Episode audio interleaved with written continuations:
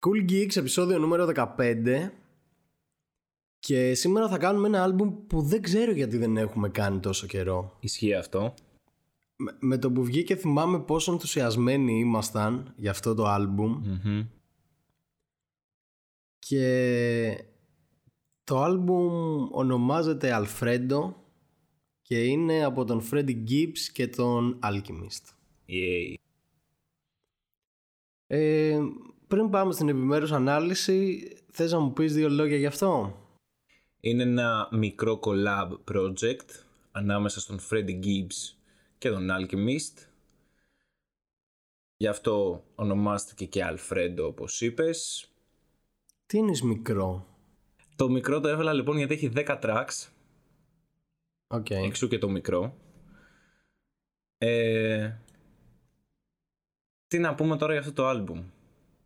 Αυτό το άλμπουμ στο κεφάλι μου το έχω. Freddie Gibbs, Alchemist, Flows Delivery, παραγωγές.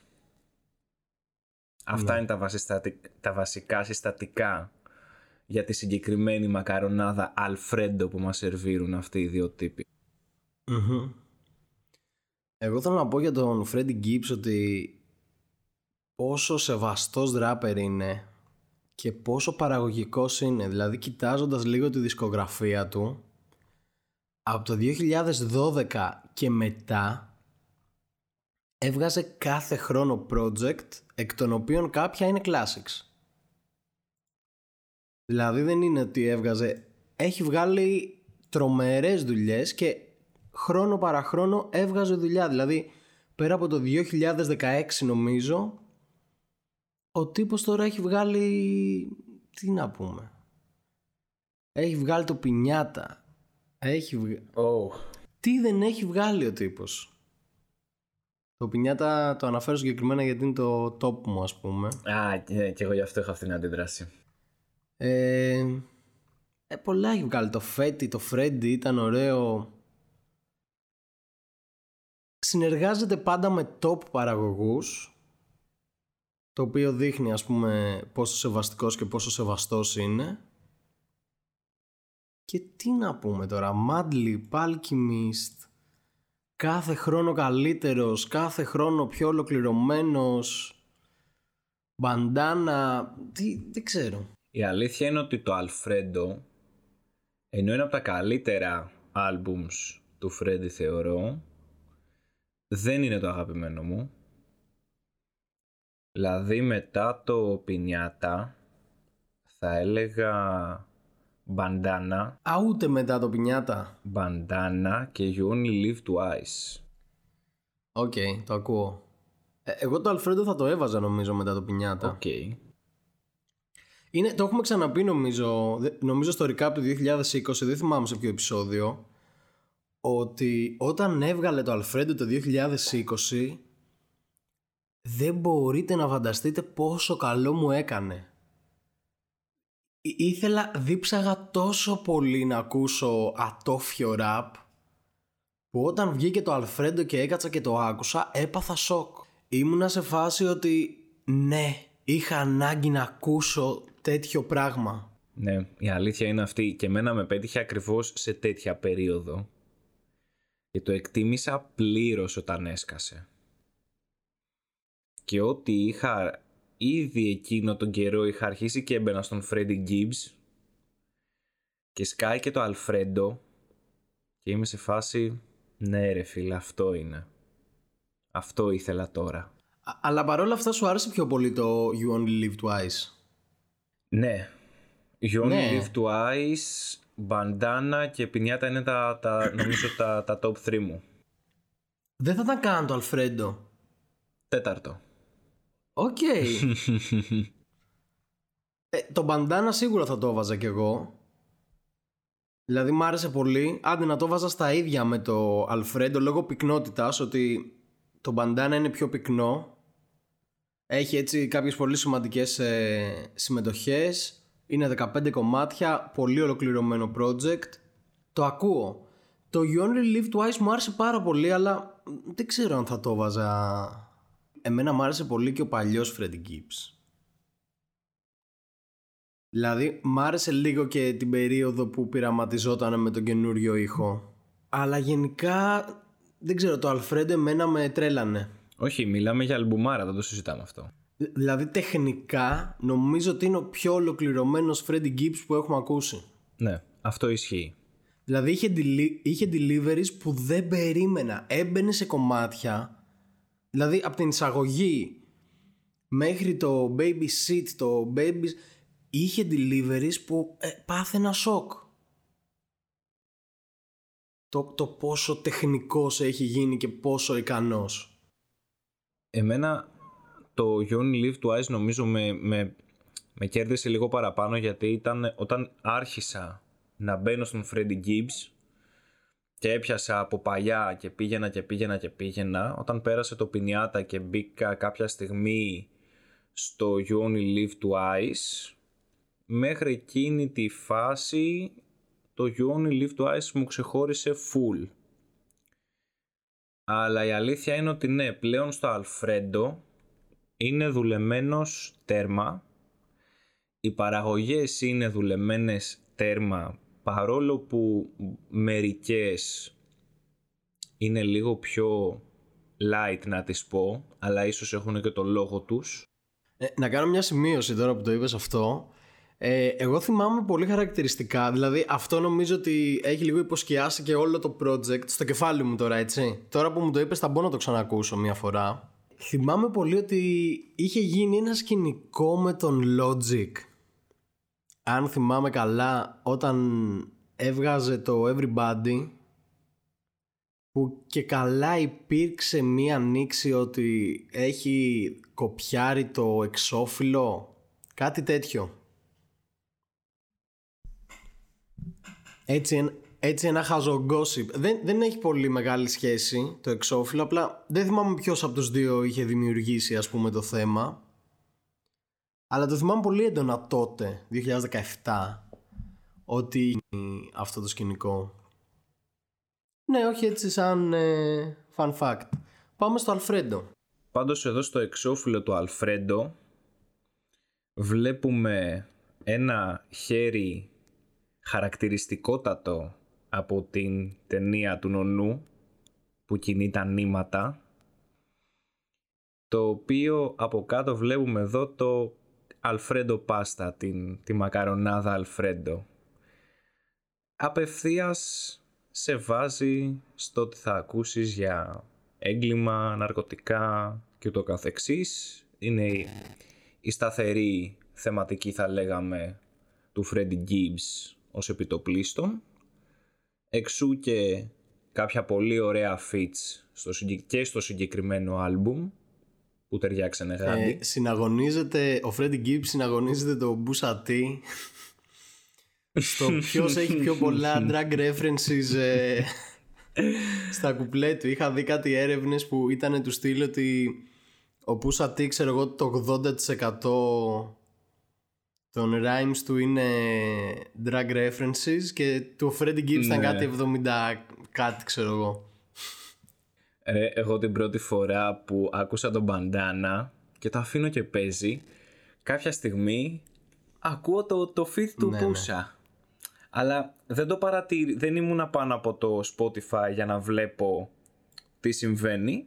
Έπαιζε στο background. Και κάποια στιγμή μπαίνει ο Πούσα και λέω από μέσα μου, ναι ρε φίλε, ναι, αν δεν κάνει feed το Πούσα με τον Freddy Ισχύει. Gibbs, δεν γίνεται. Ισχύει, ισχύει. Τα μεγάλα τα καρτέλ. Νομίζω είχαμε πει και στο επεισόδιο με τα collabs ότι θα θέλαμε να τους δούμε. Δεν αποκλείεται. Δεν αποκλείεται. Δεν το θυμάμαι τώρα, αλλά νομίζω ότι το είχαμε ανεφ- αναφέρει ότι θα είχε πολύ ενδιαφέρον ένα collab album με Freddie Gibbs Pusati. Το FBI θα τρίβε τα χέρια του σίγουρα. Αυτό θα, θα ενεργοποιούσαν ό,τι RICO νόμο υπήρχε ας πούμε για τους affiliate. θα ψάχναν εκεί το name dropping. Ποιος πάντα, είναι τα αυτός που πάντα. λένε εδώ; Ποιος είναι εκείνος; ναι, ναι. Και επίσης να αναφέρουμε κιόλας ότι ντεμπούτο στο νούμερο 15 του Billboard 200. Οκ. Το συγκεκριμένο άλμπουμ. Οκ. Και πολύ καλές κριτικές. Τις καλύτερες. Ε, δεν διάβασα κακό πράγμα για αυτό το άλμπουμ. Δηλαδή, ε, άκουσα λίγο το μ' άρεσε αυτό, δεν μ' άρεσε». Αλλά όλοι ήταν full εντυπωσιασμένοι με το Αλφρέντο. Το Αλφρέντο λοιπόν είναι ένα project ε, που κυκλοφόρησε το 2020 και είναι Freddy Gibbs μαζί με Alchemist. Δεν είναι η πρώτη φορά που κάνουν collab δουλειά αυτοί οι δύο. Το 2018 είχαν κυκλοφορήσει το Fetty μαζί με τον Currency. Ε, εντάξει. Ήταν decent δουλειά το Fetty. Μου άρεσε. Ενίοτε μου αρέσει και ο Currency έτσι λίγο αυτό το πολύ slothy ε, rap που κάνει. Φάσεις. Ναι, ναι, δεν είναι για όλες τις ώρες θεωρώ, αλλά γενικά έχει κομμάτια ας πούμε που ξεχωρίζει. Αλλά τώρα που αυτοί οι δύο δουλέψαν αποκλειστικά μαζί, το αποτέλεσμα ήταν τέλειο. Και αυτό που ήθελα να σημειώσω είναι ότι είναι εντυπωσιακό το πώς λειτουργήσε αυτό το collab λόγω των ε, διαφορετικών backgrounds που έχουν αυτοί οι δύο. Δηλαδή ο Alchemist είναι ένας λευκός Εβραίος από το Beverly Hills και ο Freddie Gibbs είναι ο Freddie Gibbs ε, και παρόλα αυτά λειτουργήσε τέλεια αισθητικά. Ε, ο Alchemist είναι πολύ δουλεμένος ε, παραγωγός, δεν αμφισβητείται αυτό. Και ο Freddie Gibbs πλέον, δηλαδή εμένα στο Alfredo με έπεισε 100% το ότι μπορεί να σφάξει ό,τι beat του δώσεις. Και με κάθε τρόπο.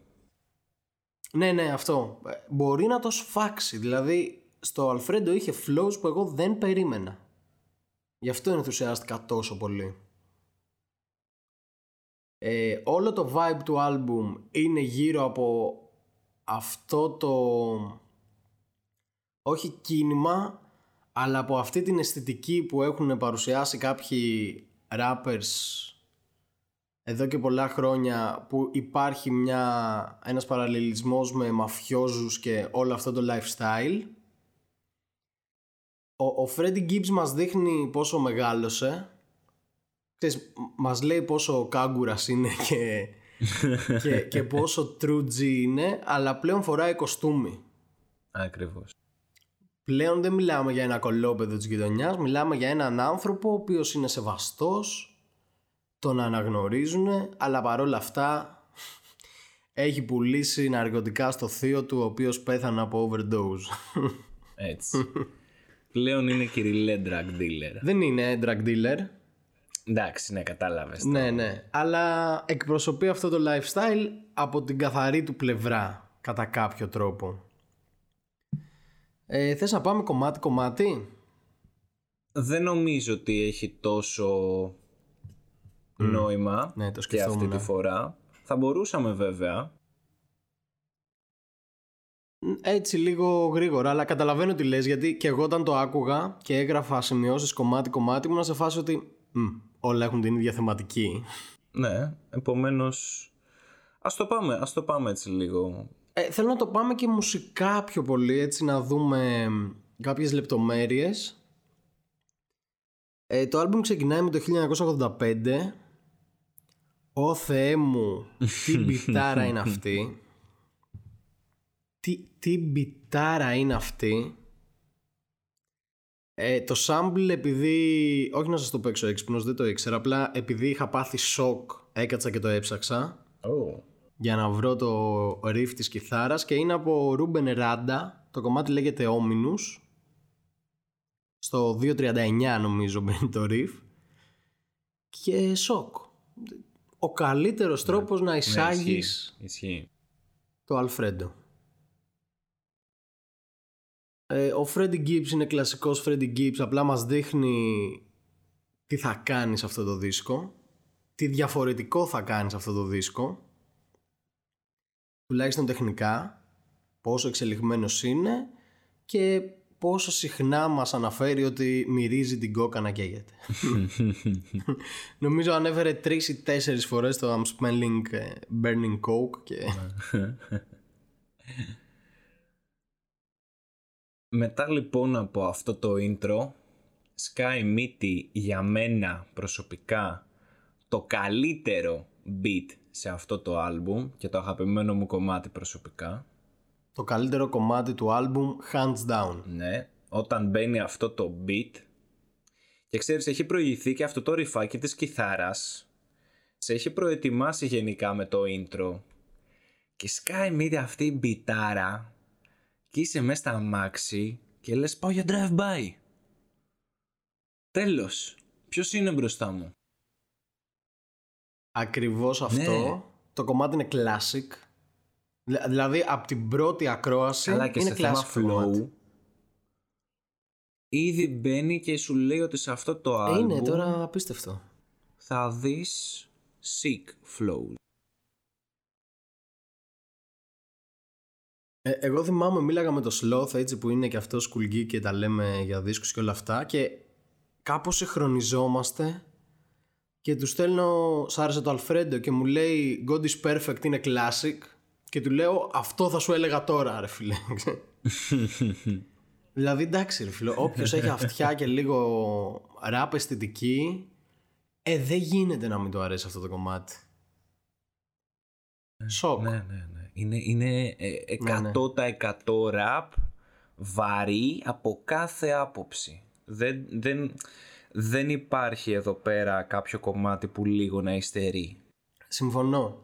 Και να αναφέρω το ότι κάνει και μια αναφορά ε, σε μια επίθεση που δέχτηκε στο Brooklyn ο Freddie Gibbs με την ομάδα του και αφήνει δίνει στοιχεία για το τι έγινε. Ρε φίλε αυτή τη φάτσα, έτσι όπως τη βλέπεις, θα πας να το την πέσεις. Αλλά όποιος και να είσαι. Ρε φίλε να σου πω κάτι, ο Freddie Gibbs από αυτής της κάστας των rappers μου είναι ο πιο συμπαθής. Ναι, είναι, είναι ωραία σκατόφατσα. Δεν είναι σαν τον Conway ας πούμε που θα του ρίξεις μια ματιά και θα αυτό- κατουρηθείς. Μπρα- Μπράβο, εκεί ήθελα να καταλήξω ότι είναι σε φάση ότι είναι άλλοι ας πούμε όπως ο Conway γιατί και εγώ αυτόν είχα στο μυαλό μου που λες ο τύπος είναι σκατάς μέχρι το κόκαλο. Ναι, ναι, ναι. ξέρεις. Μ- μαγκριά ο Freddie Gibbs ας πούμε τον είχα δει και στο, στα session που κάνει ο Kenny και ήταν μια γλύκα ξέρω εγώ. Έλεγε βέβαια ότι ξέρεις ρούφαγε συνέχεια τη μύτη του και έλεγε χθες ήμουνα με δύο τύψες και πίναμε όλη μέρα κόκκες και τέτοια και είναι έτσι πολύ λίγο μίλητος ρε παιδάκι μου χαμογελάει σπάνια και όλα αυτά φαίνεται πολύ καλά με τον εαυτό του. Βέβαια λέει και σε ένα κομμάτι στο Αλφρέντο ότι καπνίζω από τα 13 μου ο εγκέφαλός μου έχει καεί οπότε γι' αυτό δεν στρεσάρομαι για τίποτα. Μεγάλες συμβουλές ζωής. οπότε το βλέπω. Κα- δηλαδή είναι πάντα φλάτη μούρη του. Μαλακία που δεν το είχαμε σκεφτεί. ναι, δεν είπε κάτι το. Είπε, εί- είπε, είπε έτσι το έζησα δεν είπε από τα 10. Απλά λέει αυτό και βγάζει νόημα. Λέει από τα 13 μου καπνίζω ρε παιδάκι μου, οπότε ξέρεις. Δεν θα με δεις ποτέ να στρεσάρομαι γιατί ό,τι μπορεί να μου δημιουργήσει άγχος έχει καεί. Αυτά για τον God is Perfect. Είναι αριστούργημα το κομμάτι. Είναι classic βασικά αυτό ρε φίλε. Ναι, ναι, ναι. Από τα πρώτα δευτερόλεπτα. Ναι, ναι, με το που μπαίνει το κομμάτι. Εγώ με φαντάζομαι να το ακούω 10 χρόνια από τώρα και να λέω «Ψ, τι είχε βγάλει τότε ο άνθρωπος, ξέρω εγώ. Ναι, Κομμα- ναι, κομματάρα. Ισχύει. Και μετά είναι το Scottie Beam. Ε, λίγο μου τα χάλασε εδώ. Ξέρεις γιατί; Ρε φίλε. Ε, τε, ξέρεις τι, ταιριάζει στο vibe ο Rick Ross. Φουλ ταιριάζει, bro. Δεν θα σου πω ότι ήταν αταίριαστος. Και στο beat ταιριάζει πάρα πολύ. Και γενικά στο vibe ταιριάζει. Αλλά ρε φίλε δεν μπορώ να τον ακούω το Rick Ross. Δηλαδή είναι πολύ επιλεγμένα τα κομμάτια που θα ακούσω από Rick Ross και θα πω Μπράβο ρε Rick Ross. Ξέρεις τι παίζει. Όταν έσκασε ο Rick Ross, μετά από κάποια χρόνια που ήταν καλά δουλεμένος, γούσταρα πολύ να ακούω Rick Ross. Τι, τι ακριβώς δούλεψε, έχει το ίδιο flow 20 χρόνια ρε φίλε. Συγγνώμη τώρα που είμαι έτσι λίγο πιο επικριτικός, αλλά τι ακριβώς όχι. έχει δουλέψει ο Rick Ross? Να, να μπορεί να ανασάνει για να ζήσει, για να ζήσει μέχρι το τέλος του κουπλέ. Ενώ θα σου πω συνολικά ο Rick Ross κάποια στιγμή άρχισε να κατευθύνεται σε ένα ήχο και καλά πιο elegant όπως ας πούμε και στο συγκεκριμένο beat το πιάνο που παίζει από πίσω έρχεται στα μέτρα του Rick Ross. Κάποια στιγμή που άρχισε αυτό το πιο elegant rich jigga με expensive taste και ακριβά ρούχα και μπλα μπλα μπλα. Και τάσεις ε, σεξουαλικής παρενόχλησης. Μπράβο, ναι. Ρε φίλε, σε κάθε κομμάτι του. Σε όλα τα verse του ο Rick Ross, ρε φίλε, λέει για το πώς πήρε μια τύπησα στο τζιπ και στο σπίτι και όλα αυτά και τη γάμισε και την παράτησε εκεί. Μην και... είσαι στον player. Δεν μπορώ, ρε φίλε. Πώς να σου πω, και ο Freddie Gibbs έχει πολλές αναφορές και beats και hoe και OK, I get it. Αλλά ο Rick Ross μπορεί και λόγω της συνολικότητάς του, ας πούμε, μου βγάζει κάτι πολύ πέρυβρε, φίλε. Κάτι πολύ διαστραμμένο. Μπορεί, δεν Ο- ξέρω. Ότι ασελγεί σε μικρά κοριτσάκια και κάτι τέτοιο μου βγάζει, ρε φίλε. Πω, πω, τι μίσος έβγαλα για το Rick Ross τώρα, έτσι. Ναι, ναι, έβγαλε. Αλλά καλά έκανες. Είμαι, είμαι στην πρίζα σήμερα γι' αυτό. Γενικά, αυτό δίνει ο Ρικρος και σε αυτό το κομμάτι. Αυτό έτσι το glamorous και καλά ύφος. Και έχει αυτό το κλασικό του το flow που έχεις βγάλει το ζεστό το ψωμάκι από το φούρνο και αλήφεις το βούτυρο και απλά πηγαίνει. Δεν κάνει κάτι ιδιαίτερο, αλλά πηγαίνει. ναι, ναι, εντάξει. Αυτό. Πηγαίνει. Νερό. Κυλάει. Καλό. Γούσταρα. Γούσταρα, δεν μπορώ να πω. Μ' άρεσε προσθήκη του. Παιδιά, μην με δικάσετε. Δεν είναι. Τον αντιπαθώ, ρε παιδάκι μου, δεν θα, δεν θα πω ψέματα. Αλλά έχει βγάλει πολύ decent κομμάτια. Προσωπικά, ας πούμε, τον αντιπαθώ λόγω συνολικής εικόνας, αλλά ας πούμε σε τέτοιου είδους κομμάτια ταιριάζει πολύ. Fat shaming. Όχι, όχι, δεν το είπα για τα κιλά. Μη, μη, με, μη με πας εκεί τώρα, Γιάννη. Με- που νομίζω τώρα έχει δυνατήσει αρκετά. ναι, ναι, ναι, ναι. Έτσι, εσάς τους haters σας έφαγε. Δεν έχουμε τι να του πούμε τώρα. ε, ναι, σε τέτοιου είδους κομμάτια ταιριάζει πολύ. Λίγο μου έκανε πολύ μεγάλη αντίφαση με την τεχνικότητα του Freddie Gibbs. Ότι αυτό ήταν πολύ basic το flow του, ήταν χαρακτηριστικό flow Rick Ross και ακούς πριν ας πούμε το Freddie Gibbs που κάνει παπάδες και είσαι σε φάση, έλα προσπάθησε λίγο ξέρω. Εγώ αυτό ξέρω να κάνω, αυτό κάνω, παιδιά. Γι' αυτό με πήρατε Ναι, Α- τηλέφωνο. Αυτό, αυτό. Αλλά, αλλά it's okay. Το ακούω και μια χαρά. Τώρα το επόμενο κομμάτι είναι και αυτό που ανέφερα σε ένα σημείο ότι υπήρχαν κάποια λίγο πιο light κομμάτια στο άλμπουμ που βέβαια εξυπηρετούν και το σκοπό τους έτσι. Τουλάχιστον για μένα το Look At Me κάπως λίγο ρίχνει τη φάση. Όχι αρνητικά, αλλά κατάλαβες τι εννοώ. Και για μένα ήταν το πιο δυνάμο κομμάτι. Δηλαδή είναι το μόνο κομμάτι που δεν έχω σημειώσει τίποτα. Δηλαδή δεν έχω να πω κάτι. Η, η θεματολογία του είναι κλασική Freddie Gibbs.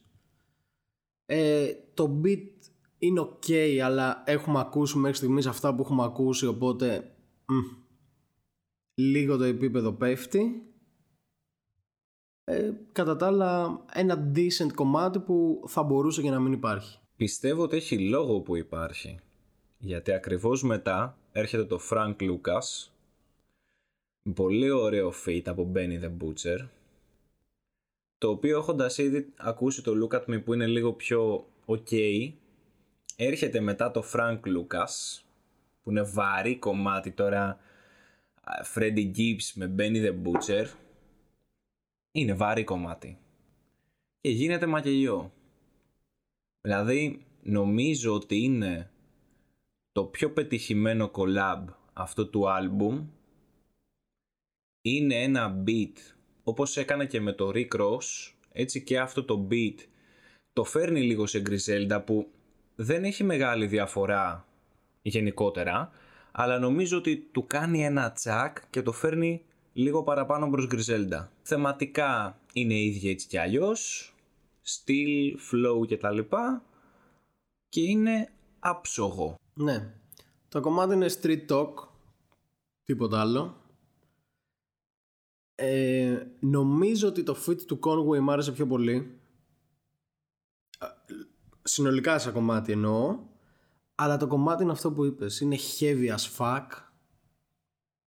Είναι street talk, είναι μπάρες, είναι τύποι που σε πείθουν για κάθε τι που λένε. Κανείς δεν λέει παπάντζες. Πολύ αντρικό beat. Ο Benny the Butcher για να μην βομολογήσω ήταν καταπληκτικός και ο Freddie Gibbs του πάει πάρα πολύ αυτό το στυλ και είναι αυτό που είπες ότι αν ρε παιδάκι μου συμφωνήσουμε ότι ο Freddie Gibbs γενικά σαν ύφος πλησιάζει πολύ το ηχόχρωμα των Griselda το Frank Lucas ήταν η Griselda κομμάτι.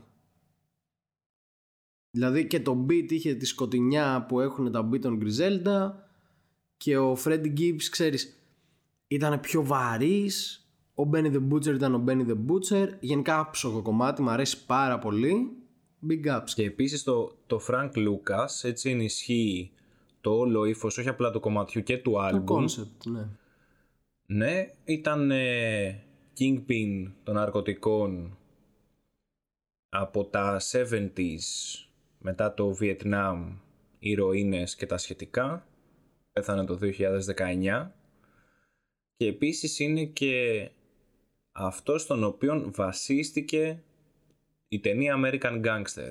Όσοι την έχετε δει, ξέρετε τι εστί Frank Lucas. Όσοι δεν την έχετε δει, δείτε την πάρα πολύ ωραία ταινία, by the way. Δείτε τη χτες. Ναι, ναι, ναι.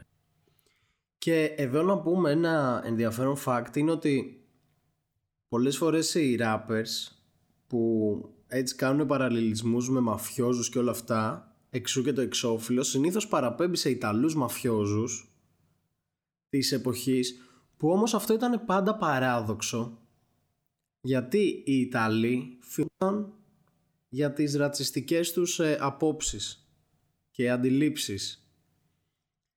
Οπότε εδώ πέρα ο Φρέντι Gibbs έχει προσεγγίσει όλο αυτό το lifestyle από ένα πιο μαύρο perspective.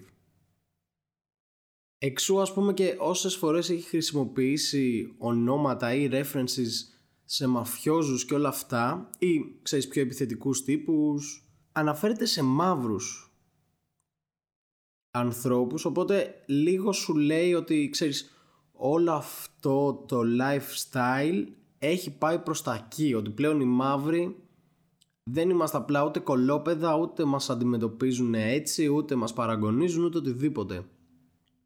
Είναι αυτό που είπα στην αρχή ότι φοράνε τα κοστούμια τους και ζουν αυτό το lifestyle. Ε, έτσι απλά να το αναφέρω σαν... Εξού και στο artwork, το χέρι το οποίο αν θυμάμαι καλά στον ονό είναι λευκό, εδώ είναι, είναι μαύρο. Έτσι μια ωραία λεπτομέρεια και ένα ωραίο embrace ας πούμε της κουλτούρας του. Ο Freddy Gibbs. Πολύ ωραία προσέγγιση. Λοιπόν, το πιο αμφισβητούμενο fit τώρα. Γι' αυτό σε άφησα να μιλήσεις γι' αυτό Το πιο αμφισβητούμενο fit είναι στο επόμενο κομμάτι. Στο Something to Rap About με συμμετοχή του Tyler the Creator. Μια συμμετοχή που δεν περίμενα να ακούσω. Για κανέναν λόγο. Ήταν μια πολύ σημαντική συμμετοχή, ειδικά μετά το Igor και γενικά ο Τάιλερ μετά το Igor έκανε τέτοιες συμμετοχές. Δηλαδή συμμετείχε και σε project τον Griselda και τώρα στον Freddy Gibbs για να μας δείξει έτσι το, το πόσο ικανός είναι να ραπάρει ή όχι. Στο προηγούμενο fit λοιπόν που είχε που ήταν στο άλμπουμ του West Side Gun μαζί με Joe Badass στο Pray for Paris ήταν πάρα πολύ καλός. Στο 327 μου άρεσε πάρα πολύ. Εδώ ένιωσα ότι δεν προσπάθησα αρκετά Καταλαβαίνω το concept. Το concept του κομματιού ήταν ότι μιλάγανε και οι δύο λίγο για τους προβληματισμούς τους. Ο Freddie Gibbs από την πλευρά του, από την πιο thug πλευρά. Και ο Τάιλερ για το πώς διαχειρίζεται όλο αυτό με το fame και ότι ξαφνικά μας αναγνωρίζουν και βγάζουμε λεφτά και όλο αυτό. Δεν έδειξε κάποιο τρελό ας πούμε κάποια τρελή ικανότητα δεν προσπάθησε πολύ, αλλά μου έχει μείνει το Μύκονος. Ε, με έχει στιγματίσει δηλαδή το Mykonos. Ναι. που μετά το διορθώνει κιόλας. Και λέει, ήθελα να πω Μύκονος. Ε, ναι. Το κομμάτι έχει ενδιαφέρον, δεν με τρελαίνει. Από τα δύναμα γενικά του project θα έλεγα. Ήταν ακριβώς και εγώ αυτό που είχα σημειώσει. Ότι ο Tyler είναι σαν να μην προσπαθεί καν και απλά καλύπτει ένα κενό του fit. Αυτό. Μέχρι εκεί. Και εγώ αυτό ένιωσα πολύ έντονα. Και θα μπορούσαν καλύτερα. Δηλαδή θα ήθελα να τους ξαναδώ μαζί αυτούς τους δύο. Μου ταιριάζουν πολύ χρειές τους. Καλά, ναι, σίγουρα. Οπότε θεωρώ το ότι αν ο, Al... ο Alchemist λέω, αν ο Freddy Gibbs θελήσει να κάνει έτσι κάτι πιο κάτσι σαν κομμάτι θα έχει πάρα πολύ ενδιαφέρον να το δουλέψουν με τον Tyler. Δηλαδή θα με ενδιαφέρε πάρα πολύ ένα κομμάτι με την αισθητική του Freddie Gibbs και ένα ρεφρέν από τον Tyler ας πούμε. Ναι, έτσι μου αρέσει αυτή η ιδέα, ναι. Έτσι λέω εγώ κάτι που εγώ θα ήθελα στο κεφάλι μου να ακούσω. Τώρα που ο Tyler μπήκε στο ύφος αυτό δεν του πήγαινε καθόλου. Αυτά για το Something to Rap About. Μετά νούμερο 7 Baby Shit Εντάξει, ένα κομμάτι flex η θεματολογία. Και λίγο battle έτσι. Ναι, ναι, ναι. Ήταν λίγο πιο aggressive. Εμένα μου άρεσε ο τρόπος που το προσέγγισε. OK, okay, δηλαδή. Ε, όλο αυτό με το παιδί του ότι καθαρίζω, ότι πώς να σου πω, κάνω κάτι πολύ κακό και μετά πρέπει να πάω να καθαρίσω τα, τα κακά του γιού μου ας πούμε, αλλά και εσείς οι rappers δεν είστε κάτι παραπάνω από τα κακά του γιού μου. Ε, έτσι λίγο σαν θεματική μου άρεσε. Είχε κάτι. Ναι, δεν θα το συγκρίνω με προηγούμενα κομμάτια ας πούμε, που είπαμε ότι ήταν εξαιρετικά, αλλά κάτι είχε να δώσει. Δεν ξέρω και για μένα απλά ήταν ok αυτό το κομμάτι. Για να πάμε μετά στο Babies and Fools, όπου εδώ έχουμε και το feat του Conway the Machine. Μένα σε αυτό το κομμάτι, δηλαδή βασικά το Baby Shit και το Babies and Fools τα έχω λίγο σαν ψιλομέτρια εντάξει το Babies and Fools ανεβαίνει βέβαια με το feat αλλά τα ψιλοπροσπερνάω να σου πω την αλήθεια OK okay. το Babies and Fools μου άρεσε πάρα πολύ OK okay. Εδώ δηλαδή μου ξεχωρίζει το feat περισσότερο κατά τα άλλα ήμουνα OK okay. Εμένα μου άρεσε πάρα πολύ η δομή του κομματιού δηλαδή είχε ένα breakdown ότι ε, κουπλέ 8 μπάρες ρεφρέν, κουπλέ 8 μπάρες ρεφρέν και το ίδιο και ο Conway. Αυτό τους έδωσε την ε, ευχέρεια να αναλύσουν πολλά θέματα σε κάθε κουπλέ διαφορετικά. Δηλαδή ας μου άρεσε πάρα πολύ το fit του Conway γιατί στο ένα κουπλέ έλεγε ότι η γυναίκα μου με κράζει που λείπω και δεν είμαι καλός πατέρας για το γιο μου.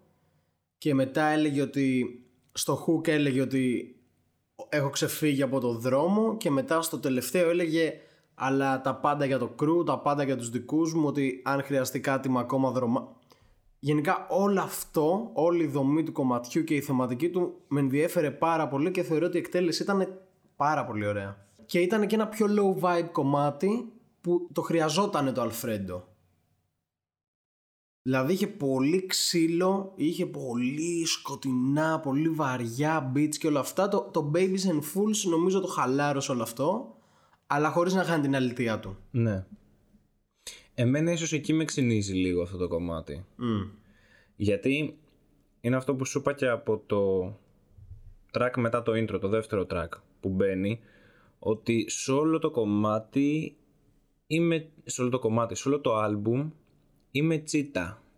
Είμαι ναι, ναι. έτοιμος για ξύλο, είμαι ψημένος, ξέρεις. Είμαι εκεί, με λίγες εξαιρέσεις. Έχεις βάλει το full face. Ναι ρε φίλε, είμαι έτοιμος τώρα να κάνω μπουκα μέσα στην τράπεζα για να πω ναι, στα ναι, όλα. Αλλά εντάξει δεν το κάνω γιατί έφαγα κάτι το πρωί και με πείραξε. Αλλά ρε παιδί μου, καταλαβαίνω το ότι αυτά τα κομμάτια χρειάζεται να υπάρχουν. Ναι. Ναι, όχι. Εμένα μου λειτουργήσε πάρα πολύ και θεωρώ ότι και η σειρά του ήταν σωστή και το fit ήταν αναπάντεχα καλό. Δηλαδή εγώ φοβήθηκα όταν άκουσα τον beat στην αρχή ότι πώς θα λειτουργήσει ο Conway. Αλλά λειτουργήσε πάρα πολύ για μένα. Μ' άρεσε πάρα πολύ. Δηλαδή τους είδα και τους δύο πολύ όριμοι, πολύ σοβαροί, ξεφύγανε λίγο από, το, από την καγκουριά και αναλύσαν έτσι και λίγο πιο προσωπικά θέματα και big ups. Αυτό. Και μετά έρχονται δύο κομμάτια, το Skinny Hugh και το All Glass, όπου εδώ παραμένουμε μεν στην ίδια θεματική της ζωής του hustle, drug dealing και τα λοιπά όμως προσεγγίζει και λίγο την αρνητική πλευρά. Ε, το κάνει και σε προηγούμενα κομμάτια. Εδώ νομίζω το κάνει λίγο πιο ε, εμφανές. Το, το κάνει πιο, ναι. Νομίζω και στο Skinny Shook δεν είναι αυτή η μπάρα ναι, με το θείο αυτό του. λέω. Γι' αυτό τα, εγώ το έχω πιάσει λίγο μαζί το Skinny Shook και το All Glass. Ναι, ναι. Όπου καλά, στο All Glass, το name dropping, τι κάνεις ρε φίλε. δηλαδή, τι κάνει; Τι κάνει, ό,τι θέλει κάνει. Α, δεν γίνεται να το είπες αυτό. Δεν γίνεται να το είπες αυτό. Να ξέρεις ότι έχω σημείωση που λέει ότι ο Freddie Gibbs είναι από τους MCs που κάνει ό,τι θέλει και όχι ό,τι απλά μπορεί. Ναι, ναι, αυτό εννοείται. ακριβώς. Κάνει ό,τι θέλει. Θέλεις κομμάτι που να σου ρίχνω name dropping, name dropping, name dropping διαρκώς; Πάρ' το. Θέλεις να αλλάζω flows, πάρτα. Τι θες να κάνω; Θέλεις να αλλάζω τα, τα schemes, πάρτα. Τα πάντα. Κάνω ό,τι θέλω. Το All Glass είχε πολύ εύστοχες μπάρες. Thread a whole luck Andre 3000 and fuck with Caroline. και αυτό με το Yeezy μου άρεσε. Yeezy is on but I never seen a Sunday service. Είχε, είχε. Γενικά ε, στιχουργικά ήταν εξαιρετικός. Ε, όχι νοηματικά, θα το τονίσω γιατί είναι εύκολο παρεξηγήσιμο. Έχει edgy μπάρες, δηλαδή εγώ σε κάποιες φάσεις ενοχλήθηκα, όχι ότι ξενέρωσα, αλλά ήμουνα σε φάση ότι εντάξει ρε φίλε, με- δηλαδή με τις γυναίκες ξέρεις τις σκουπίδιαζε πάρα πολύ σε κάποιες φάσεις αλλά γενικά στιχουργικά δηλαδή το γράψιμό του είναι στο Θεό. Πλέον είναι, δηλαδή δεν είναι ούτε πολύ μεταφορικός είναι πολύ straightforward αλλά κάνει ρε παιδάκι μου όλο αυτό το drug dealing rap και όλο αυτό το κάνει πολύ θελκτικό το ακούς και, και δεν είναι αποθητικό. Σου δίνει πολύ κακές εικόνες αλλά θες να κάτσεις να τις ακούσεις ρε έτσι όπως τις γράφει. Εγώ αυτό, εγώ αυτό νιώθω με το Freddie Gibbs πολύ έντονα ότι είμαι σε φάση ναι ρε πες τα ξέρω εγώ και πάω μετά και χαϊδεύω τη γάτα μου ξέρω. Αυτό. Το κάνει, είναι, είναι, είναι πολύ παραστατικός. ναι ναι είναι εξαιρετικός. Αλλά έχει Πολύ ένα δυναμικός. πολύ ωραίο πακέτο, δηλαδή από τον τόνο της φωνής του, από το παρουσιαστικό του, που δεν είναι σκατόφατσα, αλλά είναι, Δεν είναι και το καλύτερο είναι, παιδί. φαίνεται ότι είναι, αλλά να και είναι αλήτης, φαίνεται ότι είναι αλήτης. Δεν τον, εμπι- δεν Ναι. τον εμπιστεύεσαι. Δεν τον εμπιστεύεσαι. Αν τον γνωρίζεις πρώτη φορά, δεν τον εμπιστεύεσαι. Ε, το έλεγε και κάπου. Δεν θυμάμαι σε ποιο κομμάτι ότι αν σε σκοτώσω, ε, αν προσπαθήσω να σε σκοτώσω και έρθεις να πάρεις εκδίκηση και με σκοτώσεις, ξέρω ότι είναι business, δεν θα το πάρω προσωπικά. δηλαδή φαίνεται φούλ αυτός ο τύπος. Ότι ξέρεις τι, έκανες μαλακία, πρέπει να πεθάνεις. Σε συμπαθώ, δεν, δεν έχω κάτι μαζί It's just σου. business. Ναι, απλά τώρα έγινε μαλακία και πρέπει να το πληρώσεις ρε παιδάκι μου. Είναι- ε, Μου βγάζει φούλ αυτό τον τύπο. Ναι, ναι, ναι, ναι. Ε, και όλη αυτή η περιγραφή που λέμε τώρα σου θυμίζει ρε φίλε αυτό ακριβώς. Μαφιόζους, από ταινίες, από τέτοια πράγματα. Και φαίνεται true σε κάθε του μπάρα. Δεν, δεν υπήρξε Ναι, στιγμή, όχι μόνο τώρα, όχι μόνο στο Αλφρέντο, γενικά από τότε που έχω ακούσει Freddie Gibbs, δεν έχει υπάρξει στιγμή που να τον αμφισβητήσω. Και είναι από τους λίγους, είναι δηλαδή ότι έχω δει σε interviews και όλα αυτά, ε, είναι ο Freddie Gibbs και ο Schoolboy Q, σίγουρα είναι και άλλοι ενώ από αυτό το αέρα, από αυτή τη φουρνιά, ότι είναι ο Freddie Gibbs και ο Schoolboy Q που δεν αμφισβητεί κανένας αυτά που λένε. True as fuck. Και επίσης Freddie Gibbs να μπείτε να τσεκάρετε freestyles. Και το Colors να πάτε να τσεκάρετε. Και το Tiny Desk να πάτε να τσεκάρετε. Shout out γενικά. Και γενικά να δείτε live performances γιατί είναι πολύ σημαντικό σε τέτοιους rapper να δείτε live τι μπορούν να κάνουν. Είχα δει ένα party live που είχε κάνει νομίζω στο Παρίσι, δεν θυμάμαι που ήταν, που ήταν τώρα έτσι ένα underground bar, ξέρεις ήταν face to face με το κοινό, δεν είχε stage και ήταν τώρα αλητία. Αλητία. Τρομερός, τρομερός. Και να σημειώσω στο πρώτο τελευταίο κομμάτι, στο Skinny Sug, ότι ο ίδιος ο Freddie Gibbs έχει παρομοιάσει τον εαυτό του με μια πιο skinny εκδοχή του Sug, Sug Knight. Καλό παιδί κι αυτός. Είναι φυλακή τώρα. ε, τον ιδρυτή της Deathro. Ε, γενικά ψαχτείτε λίγο εκεί με NWA και όλα αυτά να δείτε τι, τι καλά έχει κάνει. Πολλά και με Tupac έχει κάτι. Τέλος πάντων, αυτό. Ναι, ήταν από τα ονόματα που είχαν είναι... παίξει πολύ. Ναι, ναι. Ε, τώρα δεν ξέρω αν είναι καλό να παρομοιάζει τον εαυτό σου με το Sug Knight. Αλλά με βάση αυτά που είπαμε πριν, ότι it's all about business και θα κάνω ό,τι χρειάζεται. Όπου τώρα που το ξανασκέφτηκα, τον έκανα ακόμα πιο επικίνδυνο Δηλαδή, αν, αν εσύ ο ίδιος παρομοιάζει τον εαυτό σου με τον Σουγκ Knight έτσι απενοχοποιημένα, παίζει να έχεις κάνει κι εσύ. Δεν θέλω να ξέρω, αλλά υποθέτω. Ναι, ναι. OK, okay, OK. Okay. Λοιπόν, αυτά για το Alfredo. Εξαιρετική δουλειά, εξαιρετικός Freddie Gibbs, εξαιρετικός Alchemist. Ε, παραγωγικά εμένα μου άρεσε πάρα πολύ. Δηλαδή αυτό πέρα από δύο-τρεις περιπτώσεις ήταν εξαιρετική δουλειά, ταιριάξανε πάρα πολύ. Μου μετέδωσε ακριβώς ό,τι ήθελε ο Φρέντι Gibbs. Δηλαδή δεν υπήρξε κάτι που παρανόησα ή που δεν το έκανε αρκετά ξεκάθαρο και αυτό είναι υπάγεται στην στοιχουργική του δυνότητα. Δηλαδή το, ότι το κατάφερε δεν είναι ότι εγώ είμαι κοντά σε αυτό ή οτιδήποτε. Είναι ότι καθαρά ο Freddie Gibbs είναι εξαιρετικός σε αυτό που κάνει και πολύ μεταδοτικό όλο το μήνυμα που θέλει να περάσει μέσω της μουσικής του. Ναι, μα ίσα ίσα το γεγονός ότι εγώ και εσύ π.χ.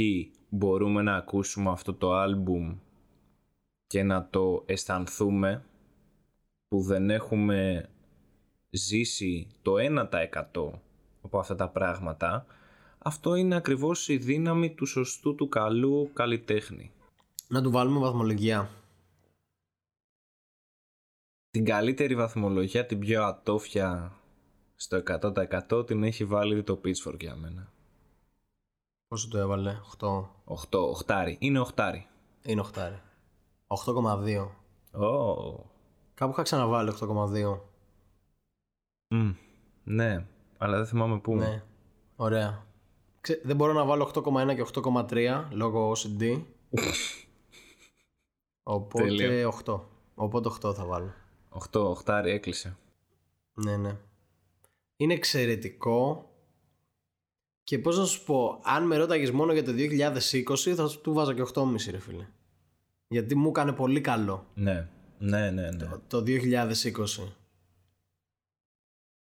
Ε, ήταν, ήταν αυτό που έλειπε. Ναι, ναι, το, το χρειαζόμουν πάρα πολύ και ευχαριστώ Freddy Gibbs. Ευχαριστούμε Freddy. Λοιπόν, ήταν το Cool Geeks, επεισόδιο νούμερο 15. Ε, Freddy Gibbs, Alfredo Album Review. Ευχαριστούμε πολύ που ήσασταν σε μία ακόμα εκπομπή μαζί μας. Ήμουνα ο Μόρ. Ήμουνα ο Γιάννης. Και τα λέμε στο επόμενο επεισόδιο. Ciao.